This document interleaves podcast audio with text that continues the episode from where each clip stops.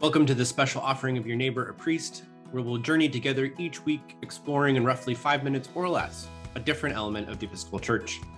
This week, the church calendar. Being a liturgical church, one of the traditions that we live into is the cycle of our year called the liturgical calendar. The liturgical calendar is denoted through the use of various colors to represent the seasons and celebrations of the church year, and often influences the way we pray. For example, when and how often we use the word Alleluia in worship. The liturgical calendar begins with the first Sunday of Advent. This is the Sunday that falls four Sundays before Christmas Day. It can be as late in the calendar as December third and as early as November twenty-seventh. The first Sunday of Advent not only marks the beginning of the season of Advent, but also marks the beginning of a new church year, as our lectionary cycle, that is the assigned readings for each Sunday, turns over into a new year. There are three years total in the cycle that rotate through. Advent is a season of preparation, expectation, and hope.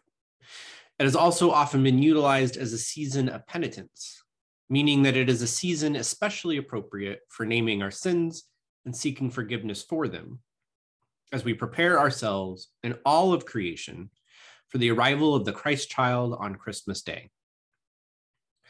The twelve days of Christmas, from Christmas Day to the day of the Epiphany on January sixth, is a season unto itself, and is followed by a period of so-called ordinary time, wherein we hear the stories of Jesus's ministry and teaching, culminating with what we call Transfiguration Sunday, where we hear from the three synoptic gospels, that is Matthew, Mark, and Luke, called synoptic because they include many of the same stories, often in a similar sequence and in similar or sometimes identical wording.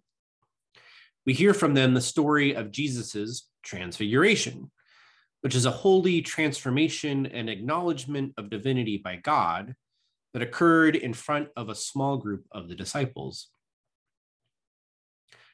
We then begin the season of Lent on Ash Wednesday. You may have heard of celebrations like Mardi Gras and Fat or Shrove Tuesday. These are celebrations that prepare us for the fast of the season of Lent in the days leading up to Ash Wednesday. The season of Lent lasts for forty days, not including the Sundays contained therein.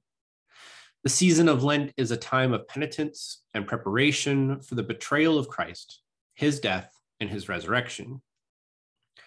We often mark this season by engaging in a fast, by giving up some form of excess in our life in order to be- better connect ourselves to God. The events of Jesus' betrayal and death are observed throughout Holy Week, the days of the final week of Lent, which afford specific observances as we prepare for Easter Sunday. Easter Sunday begins the great Easter season, where we celebrate Christ's resurrection and appearance on creation in resurrected form for fifty days, which is notably longer than Lent, before Christ's ultimate ascension to heaven. We then celebrate with great fervor the birth of the church as we celebrate the feast of the Pentecost, honoring the appearance of the Holy Spirit among the followers of Christ, who were unsure of what was coming next now that Christ had left to be with God.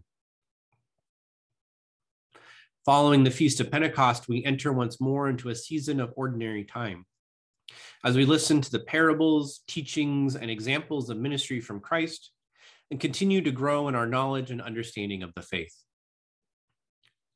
Other celebrations for important figures in church history, including various saints, occur throughout the course of the year, but rarely take precedence on Sundays over the church calendar. One final celebration that we do have is held on the first Sunday in November each year, when we transfer or move the Feast of All Saints, which is traditionally observed on November first, in order to coincide with our Sunday worship. We do this because this is an important offering of worship, as it connects us to those who have gone before and those yet to come, in the tradition and history of our church.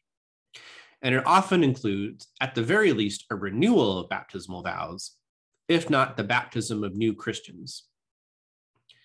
The liturgical calendar gives structure to our practice of faith and provides us with opportunities to prepare with intention for the major feasts or holidays of our Christian tradition.